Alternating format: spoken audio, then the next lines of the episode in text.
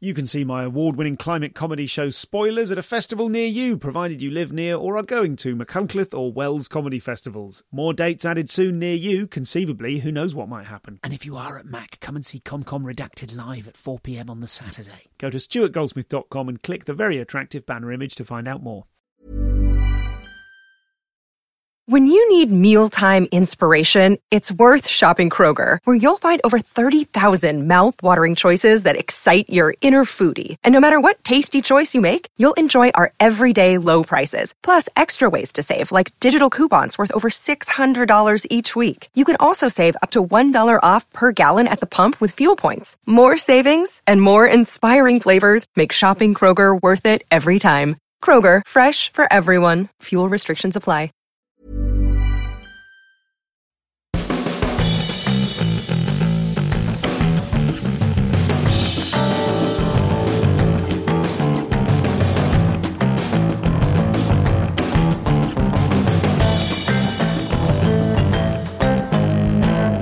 Hello there and welcome to the show. I'm Stuart Goldsmith today. I am thrilled to be speaking to Kurt Braunohler, an amazing American comic who, as well as having a sensational special called Perfectly Stupid, which is out now in a bewildering variety of places, as he will explain later on. Um, you can certainly find them at kurtbraunohler.com. Um, you can, yes, I've said that correctly, kurtbraunohler.com. I'm not going to spell it for you. Google what you think it is, and chances are you'll find it, or check the show notes. Um, but uh, his special is just, it's just a barnstorming, really like a really satisfying bridge between his kind of alt sensibilities and the fact that he can definitely take the roof off in a in a club club. Um, and I'm just I'm just absolutely in love with him. I saw him many years ago in Montreal. I saw him years before that when he was uh, doing a double hosting double act with um, uh, uh, and measuring the temperature of people's crotches with a remote laser device. Uh, he also, as we will hear, uh, kickstarted a campaign to get a skywriter to write "How Do I Land." Rather memorably. Um, so he is bubbling over with energy and enthusiasm, and uh, I was going to say comedy smarts, but that doesn't suit me at all. My point is, he's very, very clever, he's very brilliant, and uh, there are no extras from this episode because I'm giving you the whole thing. We talked for about an hour and a quarter, and every moment of it is scintillating. So here, without further ado, is Kurt Braunohler. Welcome to the show. Thank I, you. I want to pronounce your name correctly. I'm guessing it's Brownola. Is that, that's- correct? Yes, that is. That, that's how you would guess to pronounce it. Yeah, well, I'm closer to Germany than you Yeah, are. I guess I, so. You know what I mean? There's a, there's a, there's maybe more things like that. I'm glad I've got that right. No, you really do. Everyone says Braun, Braunel or or Braun. Yeah, so you did it Oh, right.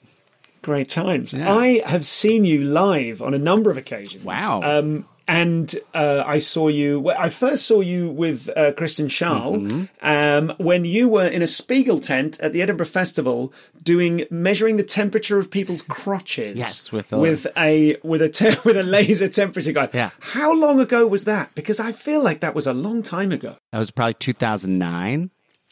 Because Okay. 2008 we were in a theater in Edinburgh, and then 2009 we came back. No, no, no, no. It's probably 2010 because 2009 we came back. We did the dumbest thing, man.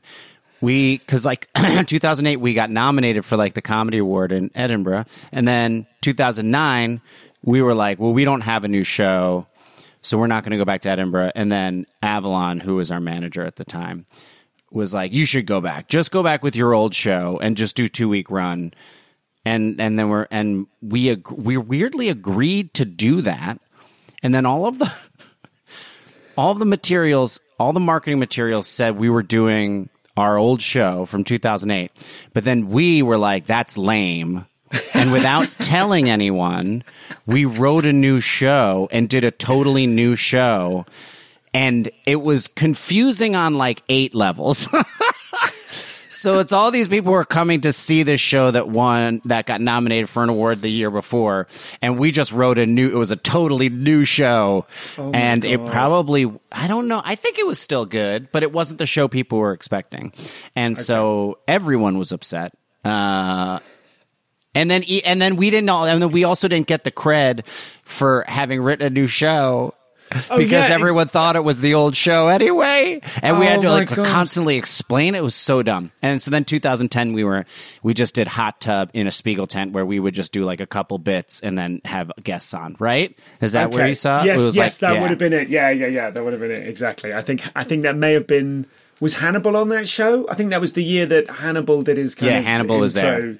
Yeah, that would make sense. Okay, awesome. Well, what I loved about that was you had such a kind of alt sensibility, and I've since I've I've actually played Hot Tub in your absence once when I was uh, Oh. briefly in the states. I'm sorry I wasn't there. No, I'm sorry you weren't there because now I feel like I've snuck into your house and kind of moved the things around. But but that kind of hot tub alt sort of sensibility um, is uh, I just love it. I love alt Americans because I think the the idea over in the in the UK at least of an American kind of mainstream stand up like there's a lot of uh, associations with that. Yeah. Whereas people who are and I always think I, I think it's I don't know if it's braver. I think it's nobler somehow because there is such an established circuit in the states of flying around the place, getting your jokes, polishing them down. What I mean, it's come up on this podcast before. Stewart Lee, um, the way he describes uh, American comedy. I don't know if you've heard this before, is um, people uh, polishing eight minutes about nothing into five minutes about even less. You know that kind of. that that sort of that idea of like a kind of razor sharp banging kill anywhere do any gig thing i love when americans go no no sir i'm going to measure the temperature of people's crotches so so just talk to me about that kind of that altness and what it means to you because you are you're well known as a comic for not exactly well one or two stunts you know the skywriting and stuff we can talk about that but for kind of embracing absurdity in a way that relatively few americans do Um, well, thank you for saying all those things. I, I, I think it was because I came up in New York City in uh, the mid 2000s. Uh, first, I had been improvising for a long time. Um, and then I decided I wanted to start writing. And so that's when I got together with Kristen and we started Hot Tub together. And that was really the first time I, I had ever started to write. And so I was writing for both of us, and Okay. both of our sensibilities were just uh, weirder than normal. And to the point where I didn't like I had shied away from stand up because of that idea of what you're talking about where it's like there's kind of like a yeah the club comedy aspect of it was the stuff that I did not like. Um it was often racist it was often sexist it was often homophobic. It was all like the bad things of society just reinforcing them I felt. Um but then I saw Eugene Mirman. And Eugene Mirman. He was he's really like the godfather of the alt scene in the two th- in like the 2000s in New York City. Um, and he had this show invite them up. And I remember seeing Eugene for the first time and he had like a a like a children's toy that was you that was supposed to be for like sleepovers or something and it would like tell secrets or something. And so he would like have it he would play it into the mic and then like talk about it.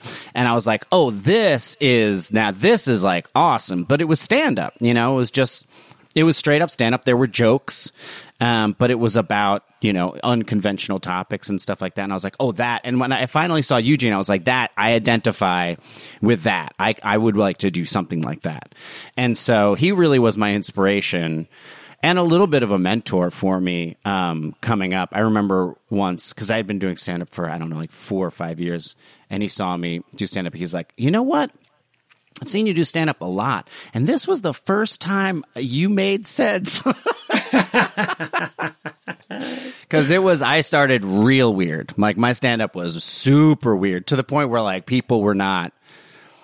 There's has to be a level of shared uh, of shared reality between a performer and an audience, and I did not have that. I was just in my w- weird head uh, and doing very strange things. So it's just been Can I just pin you down on some of the very strange things? Because I know there will be people listening to this who are Sure. fans of yours, new, newer comics, absurdists, and so forth. Well, let's just talk about that the elasticity of the relationship between, like, m- maintaining the reality Mm-hmm. between the performer's just mad bullshit, anything's possible Yeah. ideas, and actually bringing them along with you. I uh, I would do this, and I did it a lot. I did this piece a lot, which was uh, like it was a I guess a, a, cross between that. That's why it was confusing. It wasn't like making fun of one thing or another. It was I. It was like an inspirational speaker who was all about um, sending your bills to jail. Like if you if you had bills, we could just simply incarcerate the bills and so you wouldn't have to pay them anymore because they would be in a maximum security prison. And so like that is such a dumb I like it do you see how it it mixes multiple metaphors. It also Yes. doesn't the re, There's the- there, there's no reality to it whatsoever. And there's, there's no human element really. There's it's kind no- of quite yeah. yes, there's no human element to it either. But I would just like scream very emphatically, send your bills to jail. And like it was like a, a multi step process for how to do that. And then it just like jumped the rails with that idea and went into another crazy, weird idea as well. Um, so it was just like just it was weirdness on top of weirdness on top of weirdness and at certain rooms and that's the problem too Yeah. in certain rooms it destroyed because it was just so fucking weird. People were just like, I don't know what the fuck this guy's talking about, but he's he's very he's very loud about it. Yes, almost like there is an element of I see that a lot of like the when someone is completely committed. Yes. Sometimes you can't help but get swept along, even Right. though you're thinking, I don't I don't get it, but I get that you get it. yeah, exactly. Um, and so yeah, that was uh, that was like one of my earliest ones. I think. You know, I think actually the first joke I ever wrote was it just was light, like it was dark, and uh, and then in the dark there was a voiceover that said, "Now, now we join you for my own private Ivanhoe." Already in progress, and then the lights came up, and I was just reading Ivanhoe, um, and then I looked up, and then I told the audience to shh, and then I went back to reading, and then the Oh, lights went it, down again. reading it to yourself, just to like, myself quietly. Yeah, Yeah, yeah, yeah. I like that. I think that's good. That's coherent. That's a coherent joke. Yeah, yeah, yeah. But it's a lot of build up for one dumb pun. It's just a pun. That's all Yeah. it is. Yeah. So so you would you'd done lots of improvisation before this. Yeah. So that's I think I mean that's something I see like um for people who have done lots of improv, they uh there is I suppose more of a I don't know more courage necessarily, but more more idea of what's possible. Yeah, yeah, yeah. You Um, can see how someone could commit to an apparently senseless concept. Yes, I think that that is, and I do think that people are always asking me like, "Oh, well, so you improvise for so long, that must have really helped when you started to do stand up." And I don't, and I don't know if it did. Like the only the thing that it helped was f- for me to feel comfortable standing on stage, and that's pretty much it. Because I think the stand up brain and the improv brain are so radically different, at least for me. Um, because yeah, like im- yeah, it was just I I found it. I expected to be. I, I essentially started over because I didn't start doing stand up until I was 29. So I'd been improvising from 22 to 29, thinking, oh, well, this is going to be no problem. And it was such a problem. I was just really bad at stand up for so long. Because part of you felt like, I guess I could just improvise some stand up. Yeah, yeah, and yeah, and I it's and I've had and I had done that too. I used to do improvise. I had a fully improvised one man show that I used to do where I would do a herald by myself, so playing like multiple characters, um, called the one man jam. Um, so I was like, okay, well, I can do that, and that was successful. I can probably do the stand up, and then I was like, nope, I can't. Te- can you tell me about that moment of realization, like, or, or a series of moments? Like, did you? oh yeah, wh- how much did you? Yeah, I'm kind of put put us in that, if you will, because that's like you're someone who is you're very very proficient in both camps. So the moment when you realise the two things are not the same is kind of fascinating. Yeah, I was. It was the very first hot tub show, 2005, February 22nd, 2005 was my birthday. and that's why I remember the date. And um, I'd invited, it was a very tiny theater, 40 person theater called The Pit in New York City. Uh, so we probably had like 40 or 50 people in there. And it's the first one, very exciting. And Kristen and I do our bit, and it goes really well and we we have like three bits and then kristen does her bit that she and she'd been doing stand up quote unquote for like five years um and so she had bits that just worked She does really well. All the other comics do well, and then I go up to do stand up, and I it's two dead silence for five minutes. Like I only wrote five minutes, but it was two dead silence, and I was like, "What?" And it was like this crazy feeling of like, because I hadn't like bo- like I had bombed in doing improv. You, you, it's in, it's inevitable, but it was like not that where I was like presenting someone something that I had prepared. Yeah. like I had worked hard on it. When improv bombs, it's like, oh well, you know, we we missed the mark that time. No worries, it's it's throwaway. But this There's was something- like That's the difference, isn't it? Stand up is promising to make you laugh with something I've prepared. yes, and improv is more or less like, well, I don't know, we'll, we'll see what we get. And is there is there an element of that looking back now after many years doing stand up? Do you do you have a different appreciation on the on the th- on like a way it could have gone or or parallels that there could be? Because I think there are stand ups who you you can play stand up with a sort of um let's see how this goes quality. Yes. Yeah, yes, possibly, you know. I but I really my when I started thinking about what I liked about stand up and what I liked about stand up was like a ton of a ton of little jokes. Like that's the that's the thing that I really liked. I think about Dave Attell. Um, I remember before I even wanted to do stand up, I remember listening to that first Dave Attell record. Um, and just being like, there's so many crazy little weird jokes here, and I like that. It's just like bam, bam, bam, bam, bam. I like that that rep, you know that that I just love listening to jokes, you know, and so that's what I wanted to do. And so I think because of that, the fact that that's the aesthetic that I liked, I did go away from kind of more of like a Rory Scovel kind of like, uh, like let's just see what happens on, you know, when I'm doing stand up. Yeah. Um, and it's I, quite hard. It's quite hard to riff one liners. yeah, yeah, yeah. um, because that's what I think I like. That's what I was like. Well, if we're doing stand up, like let's do it. That's what in my head I think, you know, as opposed to improv. But I don't know. I I think that that maybe was a a process that I had to go through, and it's now I'm trying to get back more to a to a less structured time on stage, and I still have uh, trouble doing it. Okay, okay. I saw you at um, at Montreal. It was the show where you took people outside uh, with a frame. Oh frame. wow! Yeah, yeah, yeah. Yeah. Um, I'm afraid to say I saw the frame bit from afar, having decided I didn't. You know, you, earlier in that show you would say, you know, Yeah. well, I can't remember what the mechanism was, but it, It was like, if- whether or not if you trust me. Yeah. yeah. And of course, I trusted you, but I thought I'm also a comic and I don't want to get put up on stage. I don't know what's going to happen here, so Uh-huh. I didn't do it. But I snuck around the side of the building afterwards and like, what am I missing out on? and that was that was a beautiful thing. That seemed that felt very um, Edinburgh Fringe to me. Yes. Well, I, That I- kind of idea. I, I put it together for Montreal because I was doing, I guess, like a month of run or three week run in Montreal, and and I had been. I've never done a solo show at Edinburgh, um, but I kind of have an idea of what an Edinburgh solo show, uh, you know, concept is, and so I wanted to kind of try my hand at that. I think, Okay. and and this was the finale. And just to explain it to people who didn't see the show, I would add, like the whole the show the the hour was called Trust Me, which I later recorded for Comedy Central, and it does exist out there. You can listen to it, but it's in a different version than what it was when I was doing it in Montreal.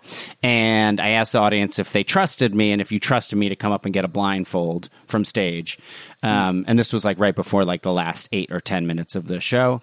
And then some people would come up and get a blindfold, and then I would finish the show, and then I would say, if you have a blindfold, um, please join me over on like the side. And then I would blindfold everyone, and then the rest of the audience would leave. But then the people who trusted me, I would blindfold them all. And then we would walk down these like rickety stairs. I don't know which venue you saw me in. And they would come out, and I had like two stage hands holding this giant frame like a frame like it, it was like eight feet by six feet or something like that. And so it was framing a corner of the city of montreal. And then i start like played like kind of music that you would almost like hear in a like the opening of a of a movie i imagined and then i told them like when you take your blindfold off like everything you see it was purposefully made for you like for this moment, and then what happened, and then whatever. It was just the it was just the street corner, you know. It was just whatever was happening on the street corner. Um, but then all of a sudden, when you put this like framing around it, it really becomes like it's just an old it's an old theater exercise, you know. Um, it's like an old clowning exercise, I think. Um, but just making it kind of like purposeful. It kind of it's, it's oftentimes would be very beautiful. It oftentimes would everything all of a sudden like somebody just going into a store and then coming out again becomes uh, purpose. It becomes like fascinating and beautiful if you think of it all as being uh, choreographed as opposed to completely yeah. random.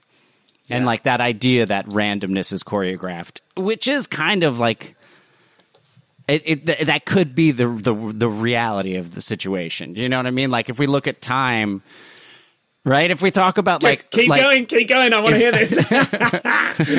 if we talk about how time, space time continuum actually does exist, like all of our moments, we experience time linearly, but like time doesn't exist linearly. It actually exists as a big landscape, and all of the things that we have done, we were always doing.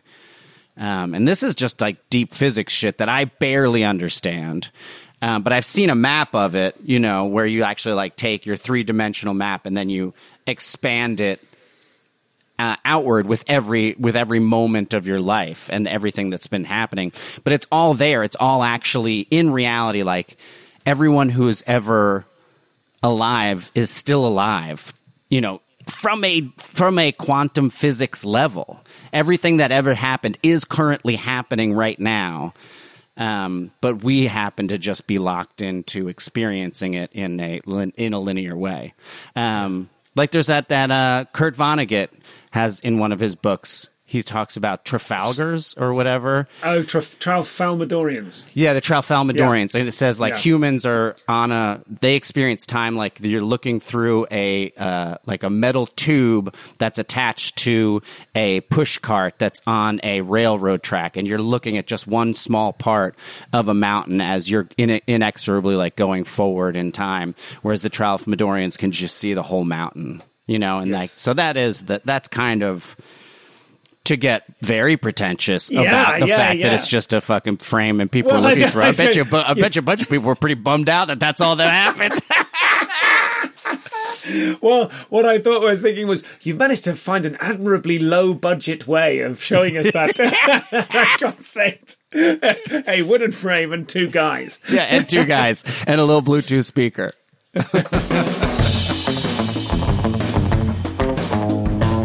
So this is Kurt. No extras on this episode. It's all here. But if you would like to get access to all of the extras from every episode that has them, which is now hundreds of hours of extra content, you can do that at comedianscomedian.com slash insiders, supporting the podcast as you no doubt wish to with a minimum donation of £2 a month or as much as you like. Everyone gets the same stuff. Um, also, there's uh, exclusive insiders Q and A's. There's uh, access to special recordings with Nish Kumar, Alfie Brown, James Acaster, and Fern Brady. And you know what? Maybe I'll do some more of those coming up because I'm going to take. Um, Am I allowed to take another short break after only nine episodes in the last two and a half months? Um, I think I'm going to have to because this book is I'm not going to use the phrase killing me, but it's certainly if you commit to writing 1500 words a day, particularly when you're not even, oh God, the luxury of simply making the words up, you would not believe the administration required behind the scenes um, to get all of the, I mean, not even all, like what, 1% of the 400 plus episodes of this podcast, of the best bits of the moments, to even find them and transcribe that, work out the best bit of the Nish Kumar episode or, or the, the most pertinent thing Tim Minchin said about whatever, um, and get those things and transcribe them and put them in and then reflect on them and leap from one to the other. I mean, it's mad. It's an insane endeavour. I can't believe I'm in the middle of it. We've just hit 30,000 words, and when we say we, I mean I. Um, so um, I do, actually, I do mean we, because there are um, some significant helpers on board uh, whose roles will become more apparent as we go forward. But um, it's Muggin's here he's got to smash the words out. And I'm going to say it. It's killing me. so I'm going to take another short break. I say another. I'm feeling guilty about it. Nine episodes isn't bad. That's tons of content. Um, I think what I'm planning to do is I've got one or two um, uh, booked up, which I will put out to you in an irregular fashion. Uh, and I think probably after Christmas, I hope to have broken the back of the book by Christmas. Anyone who's written a book will be listening to this thinking, "Will you, mate?" I look forward to seeing that. But I just need to take the pressure of interviewing and administrating and all the rest of it off because there is so much other stuff to do. So bear with me while we do that. Um, and uh, go and see, go online in a travelling way. I mean, go and see Kurt if you're anywhere near anywhere he is. But I highly recommend you go to kurtbraunohler.com. K U R T B R A U N O H L E R dot com and uh, download or otherwise access his album Perfectly Stupid. You will not regret it. It's excellent. You can follow him on Twitter at Kurt Braunohler and on Instagram at Kurt Braunohler. So please feel free to do that. Everything you need to get in touch with me is available at link. Dot, uh, it's like linktree, linktree.ee slash Stuart Goldsmith or go to comedianscomedian.com or stuartgoldsmith.com where you can join the mailing list. There will probably, by the time you hear this, still be a little micro announcement at the very beginning of the episode saying go to comedianscomedian.com slash unmissable to submit your unmissable moments. And holy hell, you have been doing it. Thank you. Um, I check in on it every so often, and I'm going to have to start checking in on it every day because everyone is jumping in there. And do you know what? I'll read you a few to just give you the sense of what people are contributing. Here we are. Look at this. Um, uh, Elliot says, I'll just do first name so I'm not. Uh, um, uh, giving anything away. Uh, Elliot talks about the Lauren Pattison episode in the discussion about class and privilege, imposter syndrome, and supporting your career with a day job. Um, Susie suggests the Robert Popper episode where he says, I take a deep breath and say, Here we go. I think I referred to this one last time. Let's go further down the list. Um, da, da, da, da, da, da. Uh, Vinay would like to point out the extra section of the Deborah Frances-White episode has got some great tips about getting through job interviews. It certainly does. Um, uh, Jake says the Barry Cryer episode. Too many great stories in this episode to single out. Not helpful, Jake. I know it's brilliant, but come on, zero in, zero in, man. Um, Brian says Chris Addison describing getting his first experiences in the role of director and the confidence trick and responding to his gut feelings. Uh, Richard suggests the Jo Brand story about being at an awards ceremony. Um, Duncan suggests the Gary Delaney episode in the explanation of the three parts to a joke. Um, Paul suggests the bit when I say he's great. Unbelievable. Um, uh, but, but, but, but there's just loads and loads of these. Um, Matt berating Milo McCabe for telling himself it's okay to die, telling himself in the mirror before a show at Jongleurs it's okay to die, and then proceeding to die. I'd forgotten about that. I look forward to listening back to that.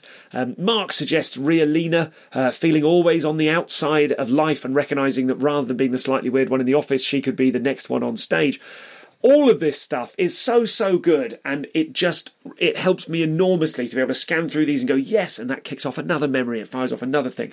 I'm enjoying this process enormously brackets it's killing me. But if you would like to join in killing me by now have i put together the, the domain killstew.com which leads you to this list? No i haven't. I haven't got time.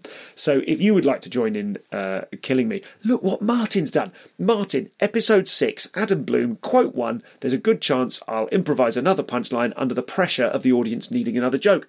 So useful. Thank you, Martin, because that's a thing I definitely think and know, and now I can go, look, like Adam Bloom says, and I can even work out quickly at what point he says it and what have you. So, admin, admin, admin. As you can hear, I'm going bananas.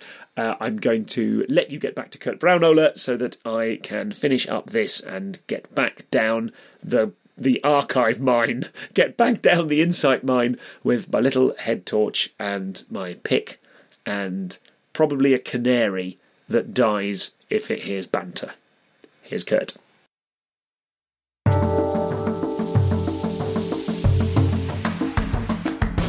So your your kind of um, your artistic sensibility, like to to what extent is your journey into kind of strange concepts like that, or the skywriting, or the. I mean, I was listening back today to the the How Do I Land the Mm-hmm. show, which I was. I'm afraid to say I was listening to it on a YouTube rip of the cassette upon which you released it. But the the fact the fact that you released it on cassette, the fact it's about doing a Kickstarter as you did to raise thousands of dollars in order to get a skywriter to write How Do I Land in the Air. Those kind of like you, things that you could. Do you do you have a um, a name for that sort of stuff? Like I, you know, weird shit or whatever. Like, what do you, what do you, how do you ring fence that kind of stuff as opposed to standing on a stage telling jokes? Um, I don't know. I don't really know if I have a name for it because some people call them stunts, and I don't really agree with that they're Yeah. stunts, and some people call them pranks, and I don't agree with their pranks. Um, it's almost I the only the best way. I, I wrote a kind of sentence for myself before I did that, um, which was like my reason for existence as a comedian, which was to insert absurdity into strangers' lives to make the world a better place. And so that's just like, yeah, it's just inserting absurdity um, for the most part. So, so those moments of inserting absurdity, to what extent are they? What's the question? I mean, uh, to what extent are they like the driving force of what you do, or are they the the ideas that you have that wouldn't work as written jokes? Are they kind of like spare ideas, or spare ideas that then become more important than the other ideas, or like how how do you see those things in in the in the context of stand up stand up? I, on a certain level, stand up is economic on a certain level. And I think that these bigger, these absurd, inserting absurdities are non economic. They function outside of uh, me being able to make a living. You know, and so they are That's a really good answer. Yeah, that's a really simple. Yeah, that's right to the heart of it. Yeah. They are simply for the beauty of the absurdity. Um, and I think that that's how I separate them out. And I would love to just do those. Um, but, uh, you know, these goddamn kids are so hungry. Oh yeah.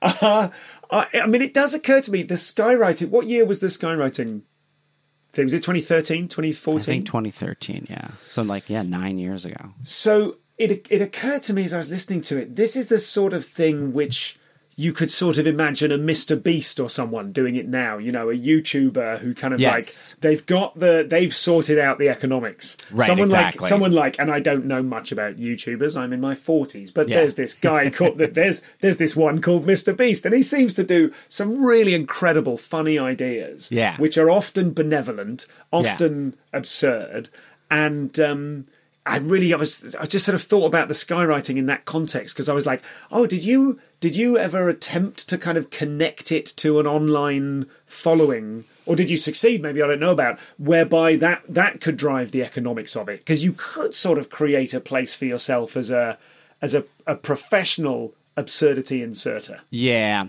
I, yeah, and I simply did not. I simply did not do it. I think I was just trying to figure everything out for the like for the most part. You know, I I had a podcast at that time um that you know very few people listened to but one of the things i was doing was i was blindfolding comics and putting them in my car and driving them somewhere they've never been and then they had to like figure out where they were and how they'd get home um Yeah. it was called Get Lost, and and so yeah, so I was trying to do that, but I wasn't like I wasn't on YouTube. Do you know what I mean? I like I couldn't Yeah. wrap my head around that then. Now, just because I've been forced to with Instagram Reels and shit like that, have been like forced to kind of like understand more how that stuff works. Now I feel like with my knowledge, I could if I could go back to 2013, that it should be the way I go. Yeah. I mean, I'm I uh, I'm probably I have similar feelings about being forced to use Instagram. Yeah. I mean, I think of our age and our mutual. I mean, I started around 27. I think.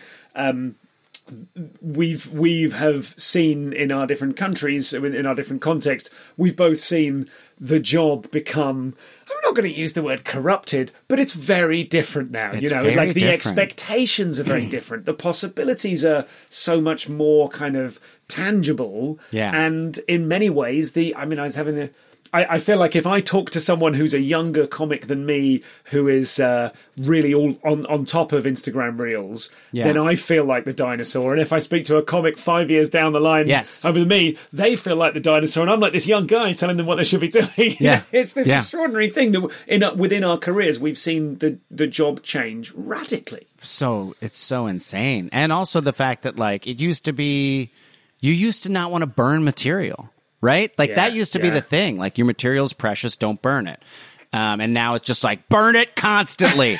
you have to keep this fire heated for the steam to be generated for capitalism to exist. Throw your jokes into the fire at all times. You have to post a fucking clip a day, man. It drives me crazy.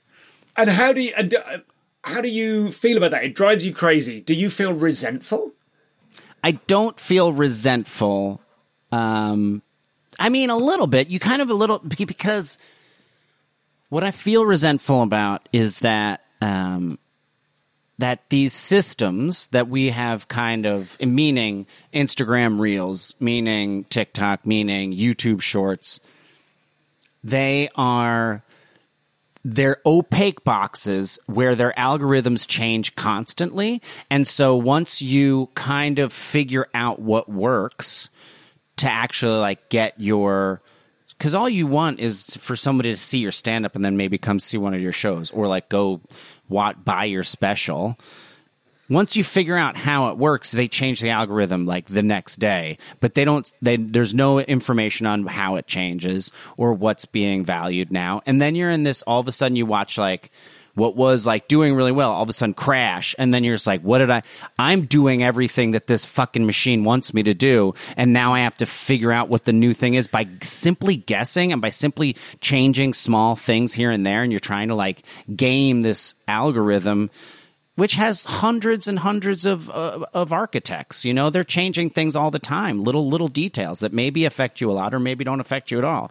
And that's the part that drives me crazy, where it's like they're changing it just to make sure I don't know why they change it. They change it for billions of reasons. But that's the to, part that is stop, very to stop people learning how to do it, right? To stop- Like, to I think it's almost and, like- and then monetizing. Here's how to do it. Yeah. Yes, exactly. It's like it's almost like as soon as you can monetize it, and it's all because that's what we're doing it for, right? We're doing it for if not monetization from the actual app itself, but monetization later down the road through ticket sales or through you know, special mm. purchases or whatever. Mm.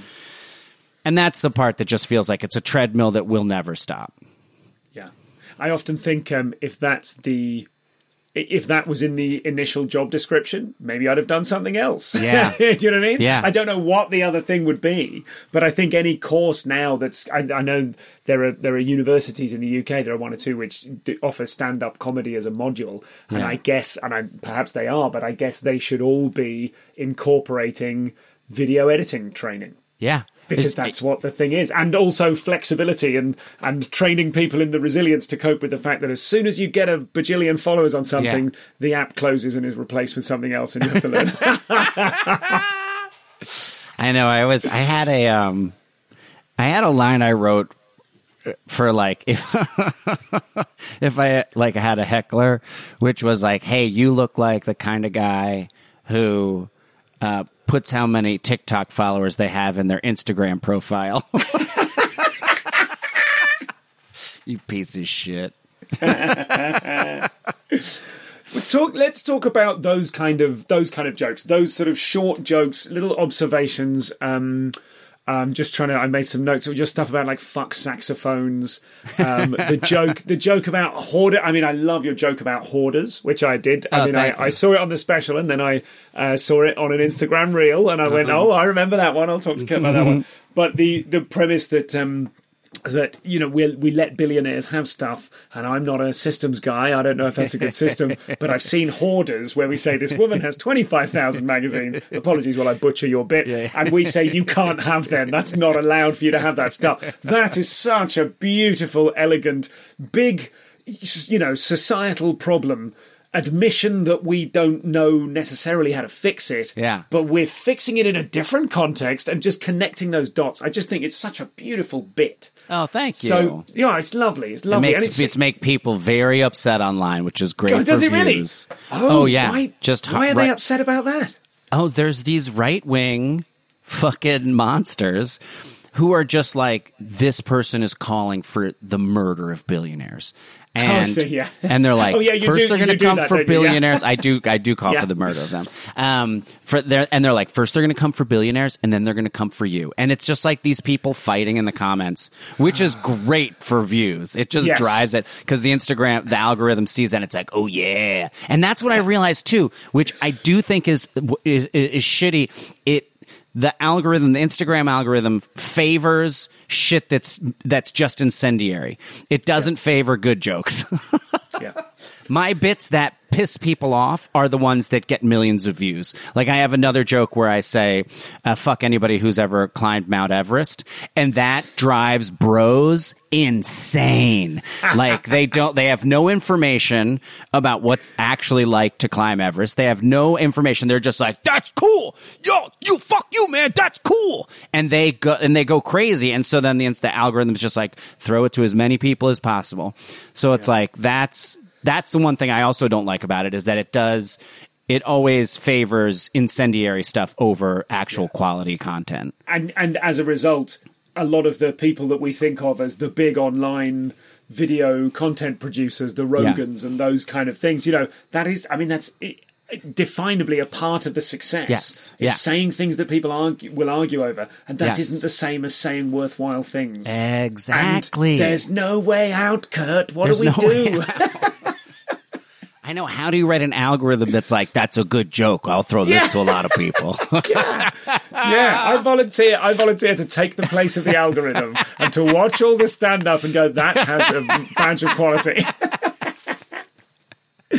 um, just for any future artificial intelligence listening, I retract my uh, volunteering to take the role of any algorithm. I think that could be an issue. But when it when it comes to making the stuff, so for example, with that bit, is that an idea that you were watching Hoarders and it popped fully formed into your head? Are you sitting down with a notebook trying to write stuff about billionaires because you're passionate about it? Where where do you arrive at that bit from? As an example? the latter. It's the latter. I that bit that finding that end was a long time in the coming for it. Like I, that bit used to end very differently, um, and it w- never worked. And it and uh, and then when I found the hoarders comparison, it finally worked. And it, and it, and I think it just got down to what it, what what what drives me crazy about the concept of billionaires. Um, is that it, it, it is it's just it's to have more money than you could ever spend in your entire life or that your or that your children's or children's children's or children's children's could ever possibly need or spend s- it is is irrational and it is they're they're they are hoarders you know they are they're hoarding wealth in a fucking insane way um, and then, of course, in the Instagram comments, everyone's just like, "They're not that that money isn't money. It it's cap. It's it's not money in a bank, asshole. It's." And I'm like, "Yeah, okay, but he could sell something and then have all that money. like just because I have money in my house doesn't mean I don't have that money." Yeah.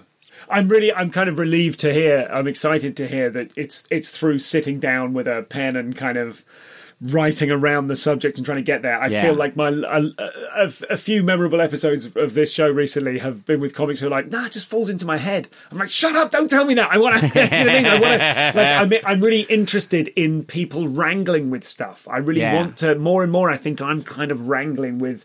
I'm writing a lot about the environment at the moment and about Yeah. climate change and how the fuck you know. I think I've been for a long time a bit stuck thinking, well, if I can't propose something better as a Uh-huh. comic, then I don't have the right to talk about it. And one way or another, I've stopped feeling that.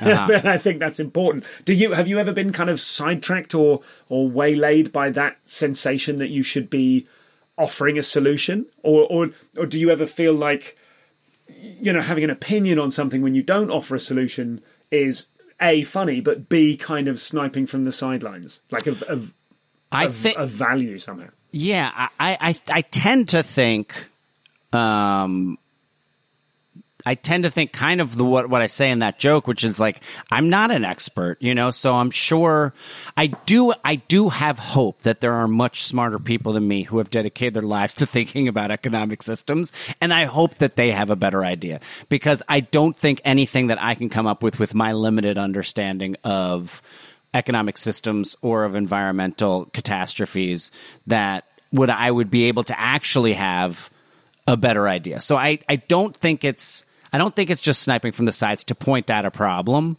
and to make people laugh about it because especially with things like the environment, there are still people who can't wrap their head or refuse to wrap their head around it.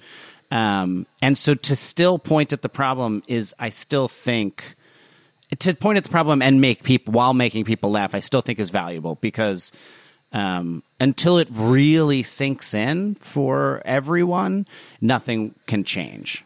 And I think the helping sink in is not a is not a um, dishonorable, uh, uh, you know, desire.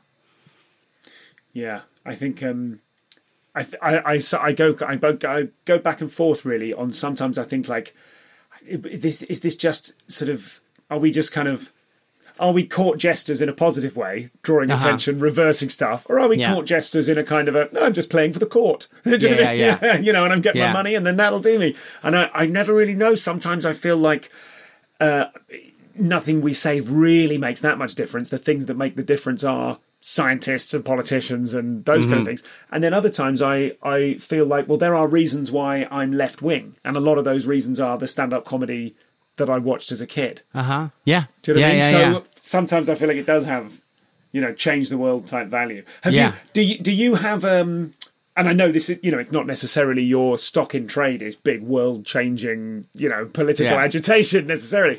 but do you do you have a bit that you are particularly proud of from the perspective of I tackled a real thing and got something real out of it? Um I think maybe um yeah, I mean, maybe that Everest bit, like that Mount Everest bit, is. I still totally agree with it. um, I I still think it sucks uh, to climb Everest for multiple reasons, but also I realized that that joke actually came out of. Uh, my mom dying because my mom was my mom had cancer and that's where that's the weirdest part that I that's how I weirdly got to that joke it's in a very backdoor way because it's it, at the time when she died. There's like eight or nine states now that assisted suicide is legal, but in very rare, rare, rare circumstances. And my mom had asked to die in her like last week of hospice, and um, and my, her husband told me that if I helped her die, she, he would call the police and have me arrested. And and I looked it into it, and it was like, oh, that is it is totally illegal. You're not allowed to uh, assist someone who has. T- who's who's already she she's going to she died like 4 days later but she suffered for 4 days you know mm-hmm. and so and that's what was getting me angry thinking about these people climbing Everest because you and they pay so much money to climb Everest. You pay like six, or at least whenever I recorded that bit, it was like six or seven years ago. You pay sixty five thousand dollars, if not more, to climb Everest, and you, the potential of you dying is pretty high, and that's totally legal. like, and that's how I got into that bit, which just was just anger over the fact that assisted suicide is not legal and I think that I, I, think that that's one of my my true like my biggest truest beliefs is that assisted suicide should be legal. It should be it should be very regulated, um, but it should be legal, especially for terminally ill patients. And now we'll go to a sting.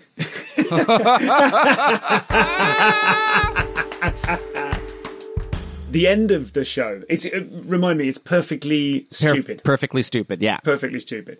The Out right now. Sh- on moment.co if you're listening. Oh, yeah, yeah. Well, well oh, let's get to that because it is it's you've released it in quite an interesting way that I think yeah. we should talk about as well because so that's uh, that's an interesting kind of technological experiment and an attempt to kind of yeah. wrestle control of it what have you but just in terms of the content the end of that show um, has again what I think of as a sort of a more of an Edinburgh sensibility than I'm used to from a from an American comic in terms of you're talking about a real thing. You're talking about the death of your mother and yeah. you know you've discovered your wife's pregnant and those sorts of things. Does that did, did that feel like a new thing for you, or are you familiar?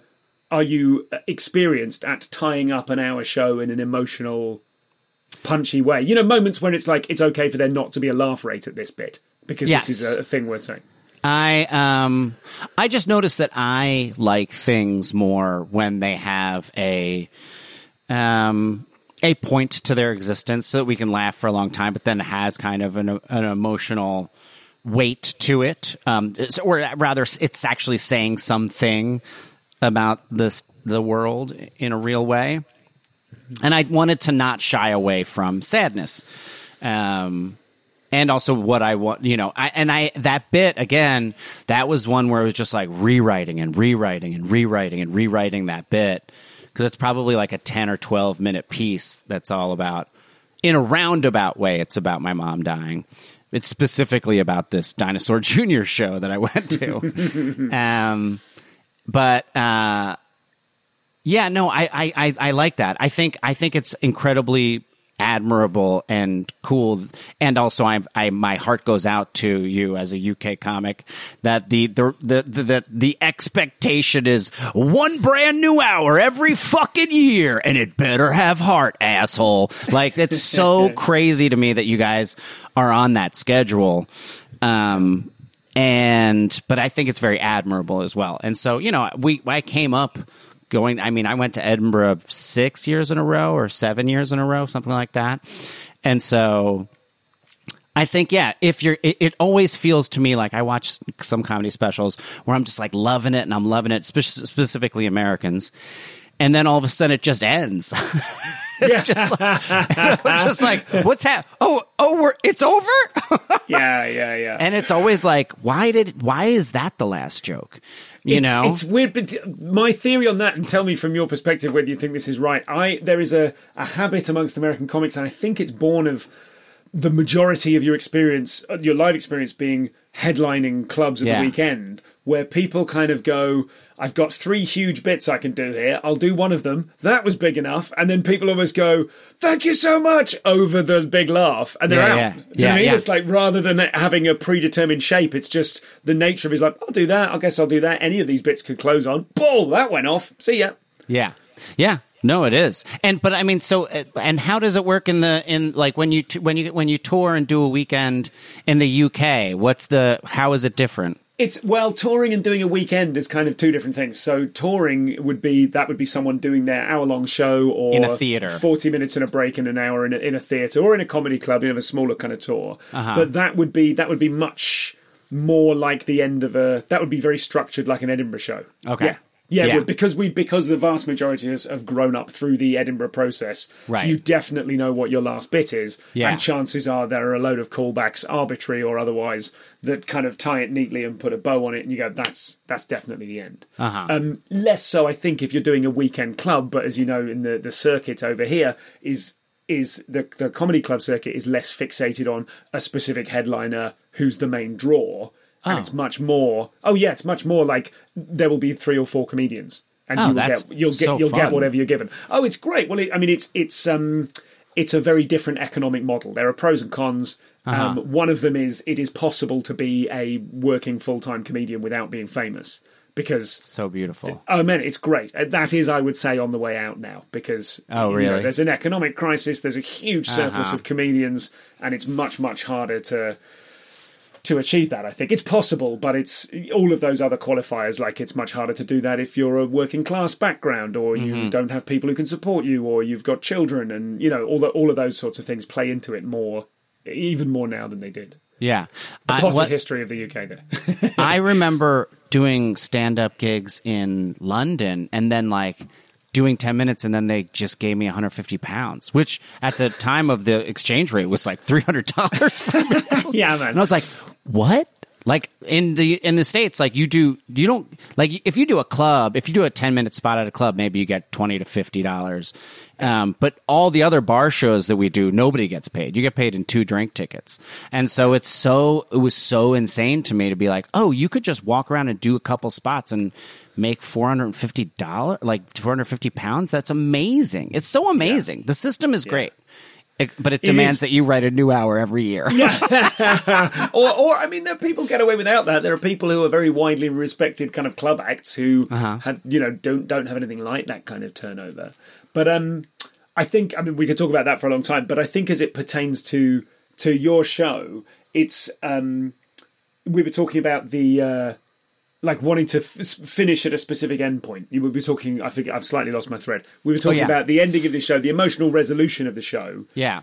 I the- wanted it to have a point for existence. Yeah. You know, and I wanted it to be about my mom because I recorded my previous special. I had recorded it in, my mom died in July and I recorded it in October.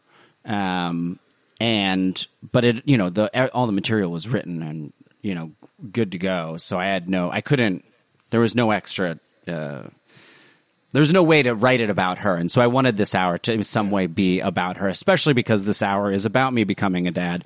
And so much of becoming a parent, for me at least, was wrapped up in the fact that the parent who raised me uh, was no longer there. Because as soon as you become a parent, I think is the first time you you think of your parents as human beings because you're actually going through the specific things as a human being and you're not just thinking of them as pa- as parents, but like that's a person who did all these things that I'm doing now, and Yeah. especially having all these questions then and about my mom, not only as like not only for child rearing, but also about her as a person. It just shed a new light on my mom for me uh, after she after I had had a kid, and so I kind of wanted it to be. I wanted it if this is if this hour if this special is going to be about parenting in some way, then I really do need to address her, and I think she should be the the emotional uh, through line for the show. I'm not saying for a minute that you do this at all, but was there the concern when writing stuff about becoming a dad Uh-huh. that you then fall into the stand-up tropes? You know, Yeah. the kind of. I mean, I remember on the on the on the uh, uh, How Do I Land show. There's a lovely bit where you're, you're talking about airports rather than Yeah. flying. But you're talking about airports. There's a lovely bit of address to the audience going, "Is he doing the airport material? Yes, we're doing it." You know, kind of go that that really that lovely kind of alt mainstream uh, meshing together and Yeah. going, "Yeah, I'm going to do some going to do some generic stuff about airline." Um, but it was was there a fear in kind of writing material about being a dad because that is a becoming a parent. That's a, a well worn path. Yeah. Is, Um, there, is that part of the writing and part of the quality control that you have to go? How could I not say things about this universal experience about which a thousand comics before me have said something? Oh, completely. I was completely aware of it the whole time. And uh, I think being aware of it is half the battle, honestly, because you just, you know that the joke really has to stand without being simply. Because, you know, audience will applaud for for just children in general.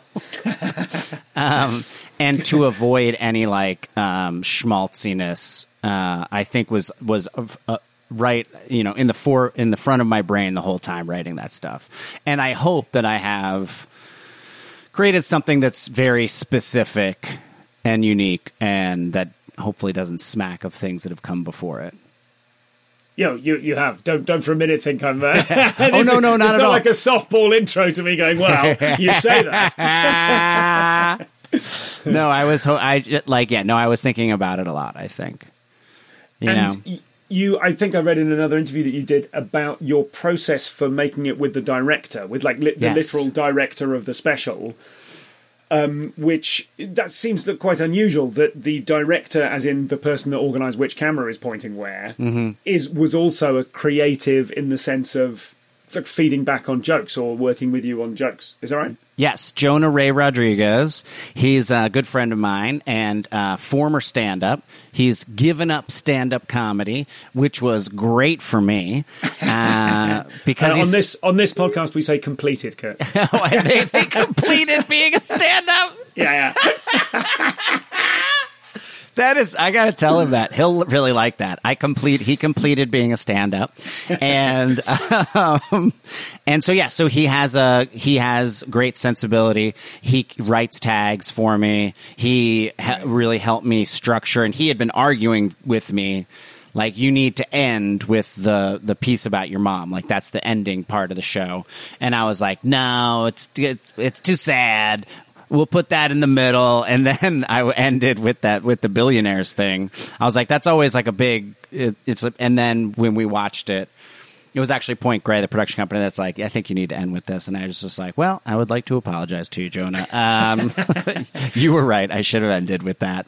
But it is tough because I would, my, my ideal audience my ideal ideal venue would be a theater. I just simply cannot sell enough tickets. and so I am forced to play clubs. And so it it's good in the fact that I constantly have to go up in front of people who have no idea who I am, and I have to convince them that they're going to have a good time and they're going to laugh, and then make them laugh with. Um, and so that's good in honing things, but it's bad in the fact that sometimes I respond to the wrong inputs. Um, but once you look at it as a piece, when once it's shot in a theater, you can see uh, this should be here where it needs to be. And that was only the big, that was the only big move that we made was we had to switch out those two two pieces. Got it. When you say you respond to the wrong inputs, that's, I, if I'm understanding correctly, that's that. It's that thing of like chasing the biggest laugh has Yes. to go at the end because you're a Uh-huh. club act. Exactly. And, that's, and being aware, yeah, I think that's really important. I think to remember to recognize the difference in the the different contexts that you perform. Yeah. And go, oh, I'm constantly. That's kind of one of the things I mean about the pros and cons of the way the UK circuit Yes. is different to the states. There are lots of benefits, or the way the Edinburgh, the you know, I got uh, uh, you could you could say, oh, American comics are very impressed by uh, British comics' ability to turn over an hour a year, or you could say American comics would say. Don't do that. The quality will be lower. you know, and those are both accurate. It does seem uh, like I, yeah. I mean, like I would, if I had to make a, year, a new hour every year, I would. The quality would be lower. I know, just because like I work, I work for three or four years on an hour, um, and I know when when it's two years old or one year old, it's a certain thing, and then when it's four years old, it's another thing completely. Um, but I still admire it. God damn. It's just must be terrifying to be like in August. Like in September, it must be like, oh, all right, here we go again. yeah, I've over the years, I think I've written ten hours now, and over the years, I've I've got it down to February. Like February, I'm like, Whew, here goes. but that's but I think I've I've got a slightly more Scovel kind of take on it now. You know, I think I'm a bit more inclined to go. The thing is the thing that it is on the night. Whereas I think previously I would have tried to build a perfect crystalline structure that's like that's that hour. Uh-huh. Now I'm a bit more inclined to go. I mean, also I just felt like I can't spend my life going August done, September the first. Experience some new things. That feels preposterous, you know. and you see that you you do see it in the show. Often people go a year on, a year off, good show, bad show, because you know there was uh, you know as you know you've been to Edinburgh, you've seen shows whereby people have clearly done a fun experiential thing in order that they can write an Edinburgh show about it. That doesn't seem the right way round at all. Um, before we wrap up, tell me. Um, uh, I'm interested in how you view yourself as a comic. How do you view your success? This is something I only ask people that I consider to be successful. Why aren't you? Why aren't you more successful than you are?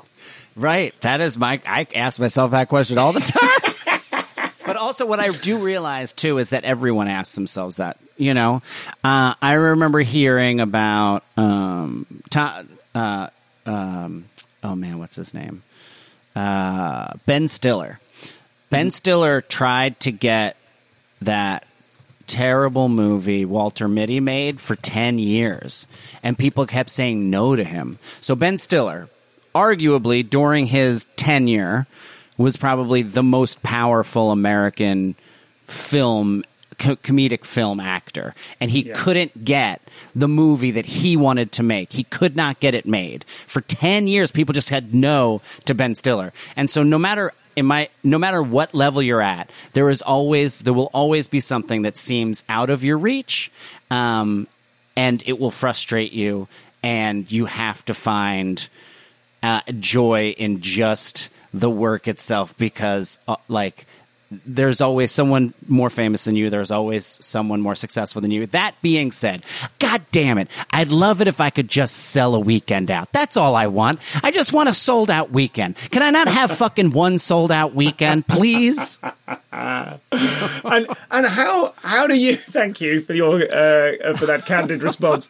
Um, I mean, I yeah, it's something I'm frustrated with as well. Like I'm, I produce some really good work, but it's yeah, I'm, it, there's always like just get on that. I want to be on that. I just want to be on this the next, little thing. one. It's a very Yeah, yeah, little yeah. one.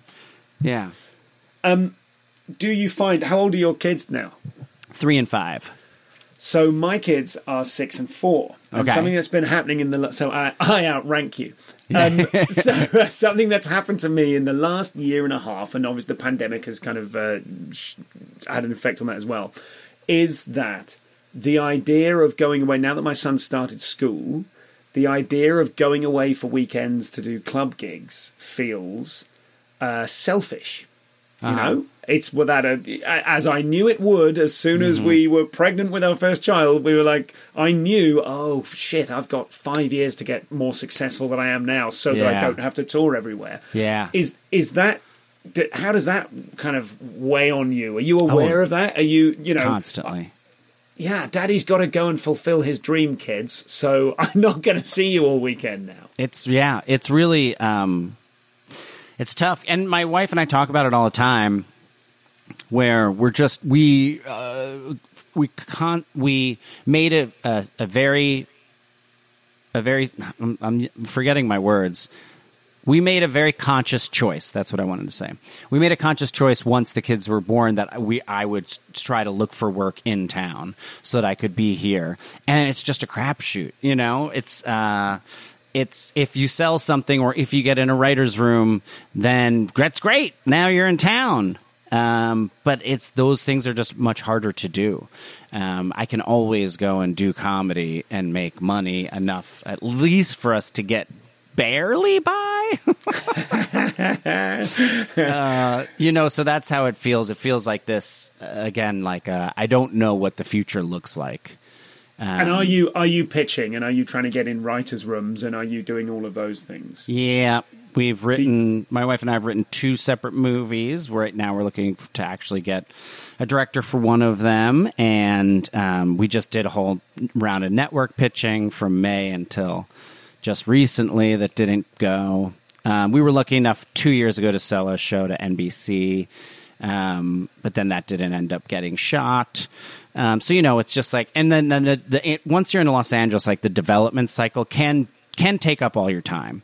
It, it can take up all of your writing and all of your actual time, and then all of a sudden you look at last four years and you're like, well, what happened? Like, I wrote so much, so many things, but only like a couple executives read them. Um, and that seems very frustrating. Where it pays the bills, but you're like, well, what is what are we doing? Um, so that's why that actually feels nice to have a movie to point to, like a script. I physically printed it out and put it on the bookshelf just to be like, there's four years of my life. This is a movie. This is the one you're looking for a director for. yes, yes, yes. Can you tell us anything about it, or is it all? yeah, it's about it's it- about um my I found out my mom had a kid in high school before me that had been kept secret for her entire life. And so it's about uh, going to look for him. Uh, so it's he- about two half brothers looking for a brother they didn't know they had after their mom died. And do you, when you start writing that movie, and you're, and you know, if you're writing scripts and dialogue a lot, what are because that's not something I've spent much time doing at all. The the process in the UK is so arcane and filled with disappointment. It feels like it, it's the same experience that you're having, but with so much, so far fewer opportunities and a general and a general kind of vibe. Like I've been to meetings in America where you just glide out, going, "Wow, we're all going to be massively famous." Whereas over here, the equivalent meeting is sort of tutting and you know what I mean. Like, well, I mean, good luck, you know. So it's uh, you know that's that's been my limited experience. Obviously, great work is being made by great people, but in terms of the the skills required, the skill set required to sit down and put yourself into another person's shoes, but you, you know to write dialogue, to write character rather Yeah. than jokes and absurdity. What were some of the the kind of the biggest things you learned in in trying to do that, in trying to shape that? the the biggest things that I struggle with it are because I dialogue I don't necessarily have a, a, a too hard of a time with because it's a lot like improvising. Uh, you know, you just kind of like talk to yourself, but um, structure wise, the structure of a movie. and how much to and how much do you want it to be structured like a studio film because uh, you can learn a structure and you can learn okay this is it first second third act. This is where you know the the hero decides you know the the whole, whole hero's journey. That structure itself took me a very long time to get into my brain and now i've gotten like into my brain and now i'm we're starting to like deconstruct it and take the pieces that i actually think are actually necessary. Um, that's the part that's very interesting to like learn the rules very firmly and then know exactly where you want to break them and did you, did you learn those from school from videos from books from uh, seeing loads of stuff from books and from seeing lots of stuff and from writing lots of stuff. Um, and you sometimes like if once you write a movie, you're just like, all right, this follows all the things. Um, it doesn't necessarily mean it's a good movie. yeah. you know, there's this idea that like these books will suggest to you that if you follow their instructions and you follow their structure, like you'll have a good movie, and it doesn't. Nec- that's not. That's not true. you, you, just, a, you just you just won't have made one of the dumber one of the dumber mistakes. Exactly. I guess. Yeah. Right. Yeah. Yeah. I always mention this book on the podcast, so we'll probably edit this out. But the, have you read Adventures in the Screen Trade? No, I haven't. Oh my god! Oh my god! Oh, You've got to read this book. So it's by the guy. It's by William Goldman, who wrote The Princess Bride and Marathon Man. Oh, cool! And uh, yeah, it's amazing. He like, wrote it in the eighties, I guess, uh-huh. about uh-huh. a kind of movie heyday of the late seventies. And he t- talks about the beats of a story and how uh-huh. you know any movie you watch and you're thinking, well, I liked it, but it just didn't work. It's because they fucked the beats up. I yes, really yes. recommend it. It's super fun okay. and funny to read as well. It yeah. is. That's yeah. what is so fucking fascinating about structure is that it operates purely on a subconscious level. Like you don't notice the structure, you just feel not good about a movie. It's yeah. that's what I think is fascinating about it. Like when you're just like, oh, why didn't I? Why don't I like this? And then you think about it, you're like, oh, it's because the structure is wrong. Yeah, yeah let's do some quick fire stuff just to wrap up with. Tell me first uh, how you have you launched or are you about to launch the special via It is Moment? out. It is out it's right out. now. It's and on did, uh, what was yeah, what was the the way that you released it? So it's a three tier release. The first tier is on Moment, um, which is kind of like a new way of getting specials direct from comedians to fans. And so it's Moment House. Is that Moment, Moment House? They used to be called Moment House, and of gotcha. course, before even anyone knows exactly what they are, they have changed their fucking name. So helpful gotcha. for everyone across the board. yeah, Moment, got it. So it's called Moment. It's Moment.co, and they stream they stream live concerts, but they're also doing pre-recorded comedy specials, and so you can get a ticket, quote unquote uh, for $12 and watch a special for the next three weeks. So it's up there until I think November 15th or 17th. Okay. Um, and then starting on November 16th, it will go to TV on demand. Uh, outlets like Amazon and whatever you guys have in the UK that's just like, you know, you can buy for 18 bucks or whatever you can buy a movie. Mm-hmm. Uh, it'll be in all those things Google Play, all that sort of stuff. And then it's there for one month and then it comes mm-hmm. down off that and then it will go to YouTube. Um, and Amazon Prime with ads. So it'll be okay. with ads on YouTube and with ads on Amazon Prime. And okay. that's kind of the idea being that it really does take someone like three or four times seeing the th- seeing like an advertisement for the thing before they're like, all right, I'll, I'll watch it, I'll give it a chance. And so by the time it gets to YouTube, you've had like three rounds of press coverage for it. So hopefully. Yes. People are people will see it then, and then along the yes. way, we hopefully maybe make our money back because we shot it on spec. You know. Okay. Okay. Yeah. And and how much are you a part of those decisions? Is that like that the decision to do it in that particular way? Hundred percent. Yeah. Yeah. Okay. Did that come from you? Uh, no, the structure did not come from me. That is um, the production company. We, we one of the production companies, Eight Hundred Pound Gorilla. This is the way they Lo- lovely bunch of guys. Yeah, they're they great. Did, they did my special as well. Not oh, nice. Yet, yeah, yeah, yeah, yeah. It's great. They they've kind of like said like, look, this is we've had success with this model yeah. in the past. And so, uh, yeah, so far it's going great. And uh, all that being said, if someone wants to watch it, they can just go to perfectlystupid.com and every place that it's available will pop up. Great. Yeah. Great. Yeah, nice. Succinct. Yeah. Um, what's your three or four quickies, quick fire ones before we wrap up? Thank you for your time, Kurt. I've really enjoyed oh, thank, this. Yeah, thank you. Um, what's your favorite opening line of another comic? Oh man. Um I mean, I think it's Bernie Mac. That what he had that at the I think it was a Def Comedy Jam and he just comes out and goes, I ain't afraid of you motherfuckers. you, you don't understand. I ain't afraid of you, motherfuckers. That's, I mean, that's pretty incredible. um, who is the best comedy writer? Stand up. Who who writes the best stand up? Who writes the best stand up? Ooh. I, yeah, for, for themselves or you know what I mean. Yeah. But like who who's the best stand up brackets writing as opposed to who's the best Oh, probably Stewart Lee. Yeah. Okay. If I mean, I, I'm sure that's I mean, like that's- everybody yeah. says that in the UK, but in the in the United States, if I said that, people would be like, "Who's that?" Yeah, sure. No one says it in the UK. It's a bit obvious. You'd be like, well, Over here, that's a brilliant answer. I just want you to know. if you had one quality which got you where you are, besides your comic ability, besides your actual ability to do the, the comedy bit of it, Mm-hmm. what would it be?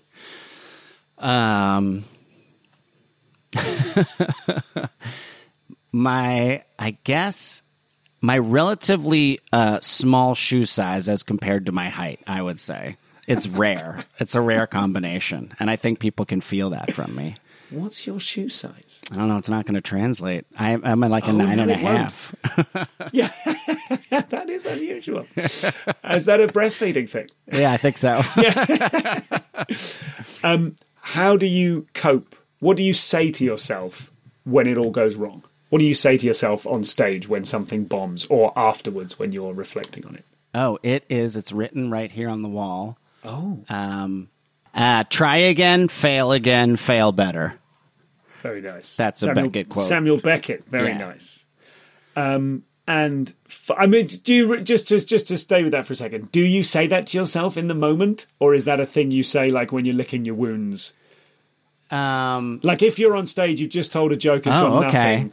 What's your just- what, what do you think? Like not even like a mantra, but what do you think? What's that experience like? What, how do you get to the next one? What's the what's the impulse?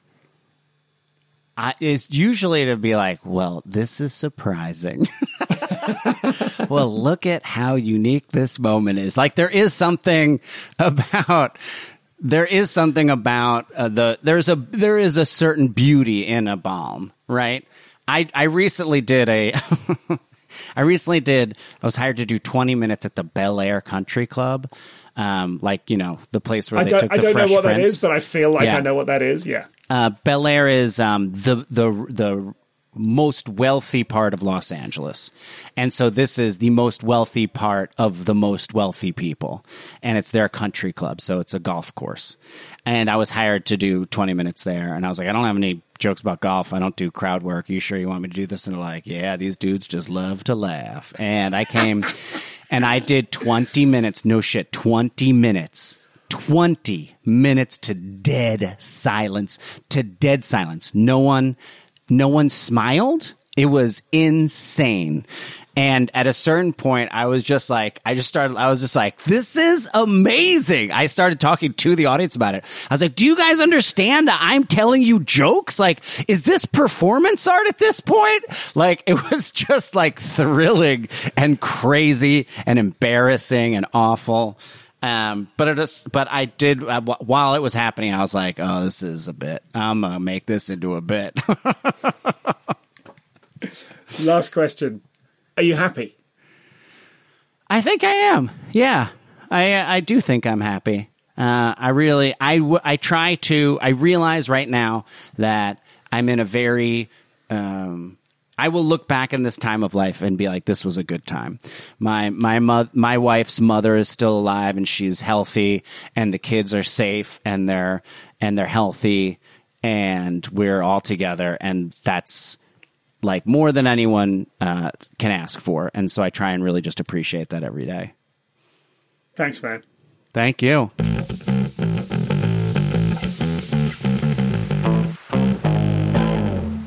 So that was Kurt Braunohler. Remember, do try and catch Perfectly Stupid. Follow him, particularly follow him on Instagram. We talked about that a little bit. Go to uh, follow him at Kurt Braunohler on Instagram because he's been putting up loads and loads of little clips. So see if those whet your appetite. The uh, the very viral billionaires one in particular is very very funny.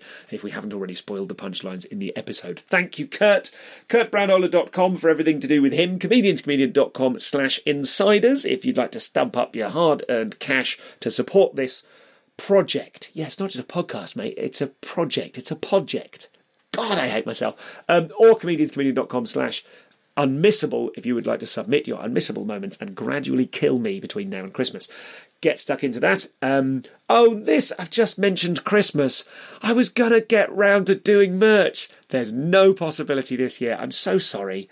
Next year you can buy the book. How's that? Um, so, um, uh, that's everything. Thank you to producer Nathan for sorting everything out. Uh, thank you to Moz for logging. The music was by Rob Smoughton. Um, Susie is now helping me enormously with uh, the archiving, um, the the the interpretation of the archive additions to the archive.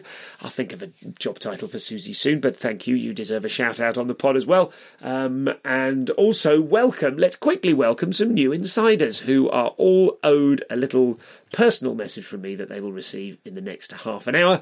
Uh, oh, God, I've committed to it now. This is awful. Uh, including Mandy, Alexandra, James, Mitchell, Lewis, Ben, KS, love that, uh, Mohammed, Lisa, and Andrea. Thank you all very much. You are the people who have, um, you are some of the people, a sprinkling of the people who've joined between uh, September and now. Um, and you uh, all get a special something for a reason that will become apparent. Yes, fascinating. Not goodbye forever. Goodbye for now. That's tedious. Goodbye then. um, what is, what's, come on, I was supposed to come up with another sign off. What did I say on the infinite sofa? I remember. I used to love that. It's the first time I had a proper, proper sign off. Look after yourselves. I can't be bothered.